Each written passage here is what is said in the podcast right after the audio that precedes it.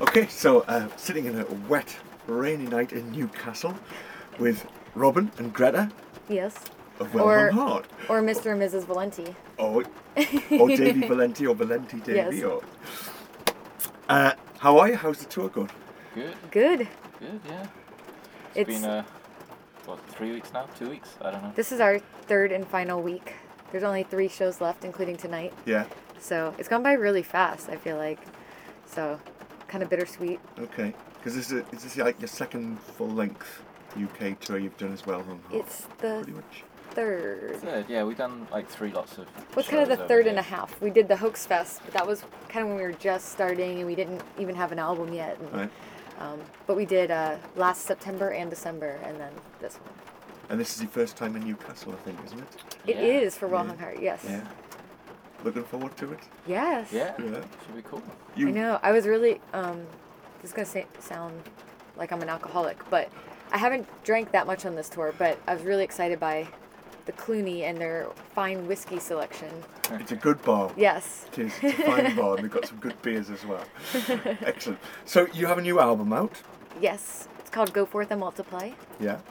Came out April first, and so this is we we haven't even had time to really promote it in the states because it came out. We literally left for this tour right away. Right. So we've just been selling it on this tour and. We Okay. only have eight copies left to survive three shows, so we're definitely going to sell out. So that's good. Excellent. Yeah. Yeah, very good. uh, and how would you describe the sound of this album compared to your last one? I think it's a little more uh, cohesive, maybe song wise. Mhm. Um, I think it's a little more rocky. Um, but I mean, the other one was rocky too, but this one's a bit maybe deeper and a bit darker. I guess would be a way to. Yeah, this one we kind of want like, I mean, we're you know we're just starting to get reviews back, and a lot of people are saying you know, it's they were like they love the album, but it's not that original, and I think we didn't even really we kind of purposely went for kind of a classic rock and roll sound on this album. That's what Right. we wanted to do because we thought it would be fun to kind of have a classic rock sound Mhm. and but kind of you know, but, but to me it's new because no girls really done it, so. That's kind of our Right. take on this. Yeah, and it's a, kind of a little punkier. Uh, people are picking up on that, like the Yeah. Stooges kind of reference, and Yeah. uh, um, uh, like Joan Jett as well creeps in there. and Yeah, to me it's grungier. Yeah, but which you get like the PJ Harvey kind of yeah. So Right. touches. yeah. A but bit yeah. of, but yeah, I guess I guess it is. It does have a, a a big mix of all of our influences in there. So, uh, but yeah, I think. Okay. Yeah. And did you, I think you recorded it to tape and everything like that. Was that a, on purpose to get that classic rock, grungy Yeah. kind of tone? Well, we actually we A B'd the sound, and, and I know a lot of we, rec- people. we recorded to Pro Tools and the tape simultaneously, so Yeah, you kind so of we- have that choice. Right. we A B'd the sound, and a lot Right. of people I think normally just don't push the levels to tape, and so they don't notice difference. But we really pushed the levels, Right. and then A Bing the sounds, it was like there was a clear distinction Right. between the the Right. taped sound and the and the the Pro Tools sound. So uh, it was cool. It was cool to hear that and hear the the, the analog and authentic kind of. and were they, sound. were they pretty much first takers sort of thing and, and all done in the same room and yeah, All we were- guitar and drums, and then the rough vocals done together. But then we Right. we did vocals because we were we went into the studio with no songs written, so. We Right. would write a song and then record it. So a lot of times there weren't even lyrics to it. yet. Right. It'd be like gibberish lyrics. So then I'd go back and then redo the vocals Right. a lot of times. So, Yeah, but all, but the, all guitar, the guitar and drums were, were cut live together. so- right? And your guitar, obviously, uh, it's a very particular sort of sound because you're covering a lot of frequency there with the bass and, and the guitar sound. How do you go about doing that? Well, I, I split my signal four ways, and um, and I'm able to isolate the two bottom strings of the guitar, which go through an octave into Right. a bass amp. So that gives me the bass sound. And then there's two other amps running, and then there's a. Uh, I also send one signal to kind of like a. It's called a pog pedal, but it gives it like a Hammond organ Yeah, sound. yeah. So I can kick that in as well, which gives it kind of the Hammond and keyboard sound underneath. Right. So it gives me a lot to play with, being the only instrument instrumentalist in the band. It- Mhm. it Well, I helps played kinda- keyboards on the album, but I haven't Yeah. I haven't been playing them on this tour because as a support band, you don't want to be too complicated. So that would be a whole nother thing to sound check and to test, and so you know per- perhaps on a future tour I'll be playing keyboards as well. Mm. So Excellent. yeah, And you do have though, yeah, yeah, mic with again, bit of distortion. I do. stuff I like have my and- my clean mic and the dirty mic. so those are my instruments of this tour. And, and so the, the writing thing you're saying, you, you, you didn't really have it written before you, you came in. yeah. You, is that something that you do purposefully just so you get that?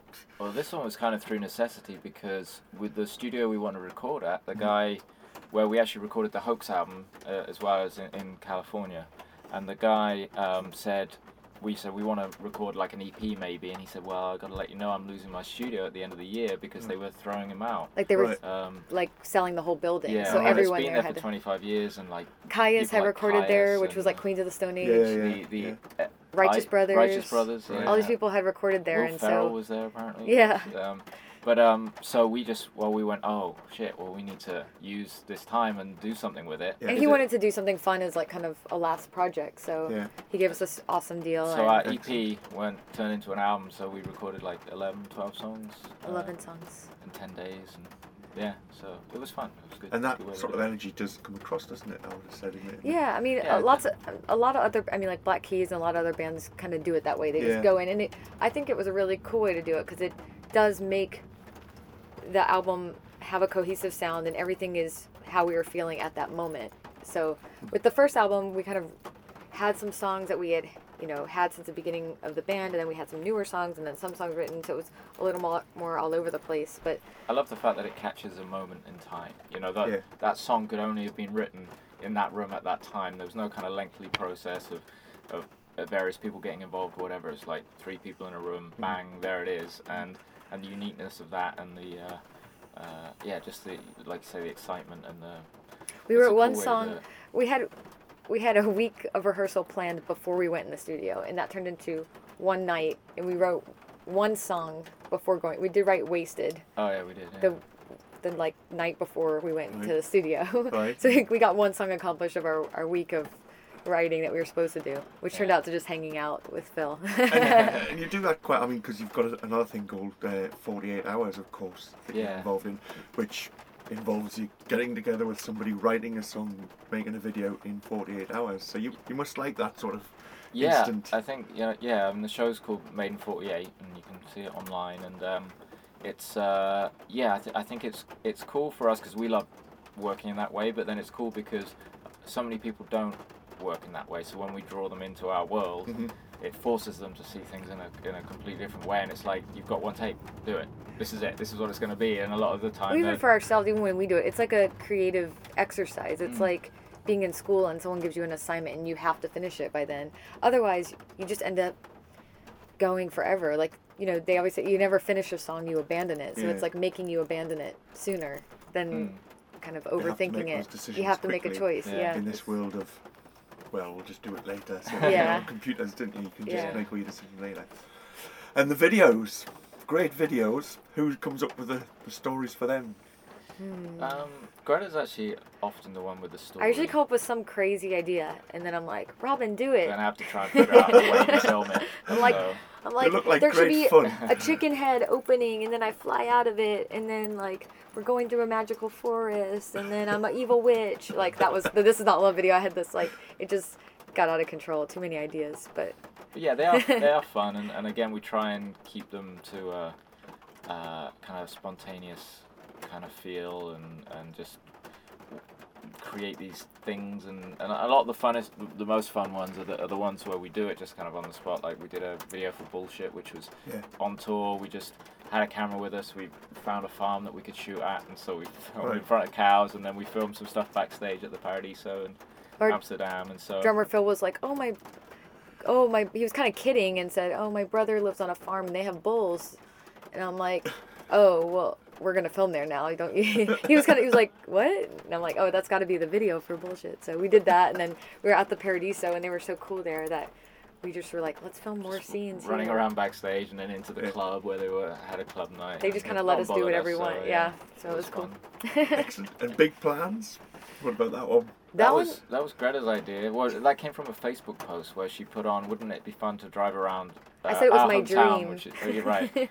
our hometown is uh, now is Orange in um, uh, Southern California, and um, So, so uh, it wouldn't it be fun to drive around Orange drunk in in uh, Power Wheels, which are the tiny kid cars? Right. But they're fully powered, and you know they Yeah. can take an adult.